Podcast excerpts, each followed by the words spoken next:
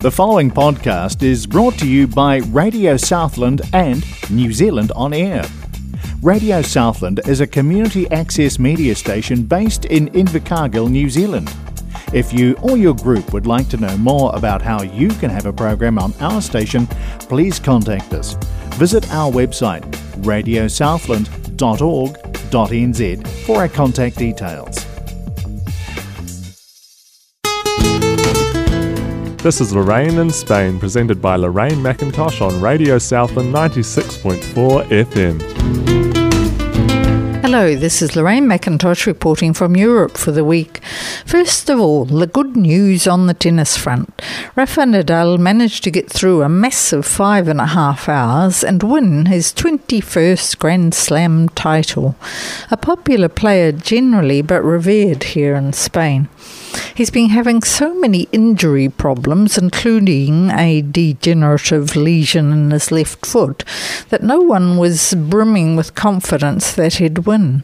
But win he did, if Djokovic hadn't made a mess of entering Australia, it may have been different, but in sports, one takes your breaks when they appear. The Australians can be happy with their champion, Ash Barty.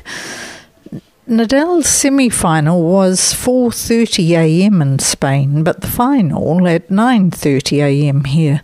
So much more civilized, and they obligingly finished about 3 p.m. just as the first major TV news for the day starts broadcasting. A bit on politics. This week saw a meeting of ultra right European party leaders in Madrid. Spain's newish Vox party leader, shown standing proudly alongside France's Le Pen, Hungary's Viktor Orban, and so on. For those of us with little appetite for extreme right politics, a worrying sight.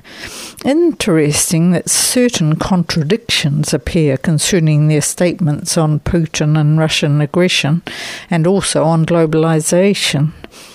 Others in Spain having trouble with previous close con relationships with Putin are the left wing party Podemos. Everyone is backpedaling a bit now.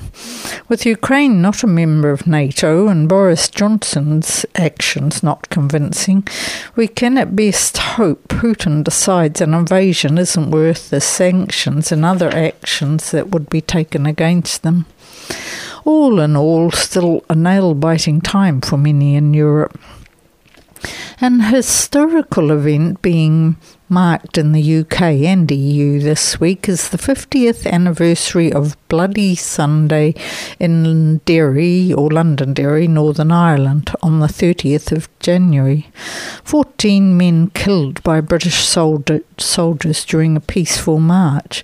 Apparently, that action activated the IRA to greater heights, and 3,500 people subsequently died during the conflict.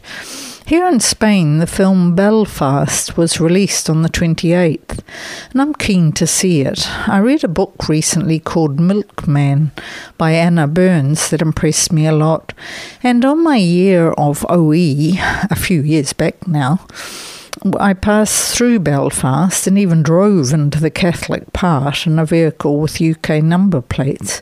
We did scurry out after hearing what sounded like gunfire.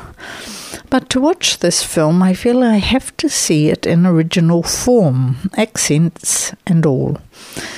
Fortunately, there's a cinema in Valencia that only shows original versions. I'm not sure my husband is too fussed, but he'll manage. In Spain, most films and imported TV programs are dubbed.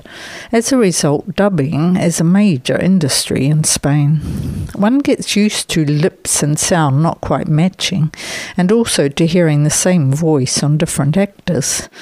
Northern European countries claim their screening in original language helps them learn English well, but I'm not convinced. I think their whole language education must be better. So, for an interesting week, it's goodbye from Lorraine in Spain. You've been listening to Lorraine in Spain, presented by Lorraine McIntosh on Radio Southland 96.4 FM.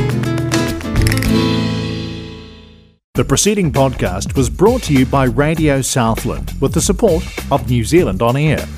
Their funding of accessmedia.nz makes these podcasts available. To find similar programs by other stations involved, go online to accessmedia.nz.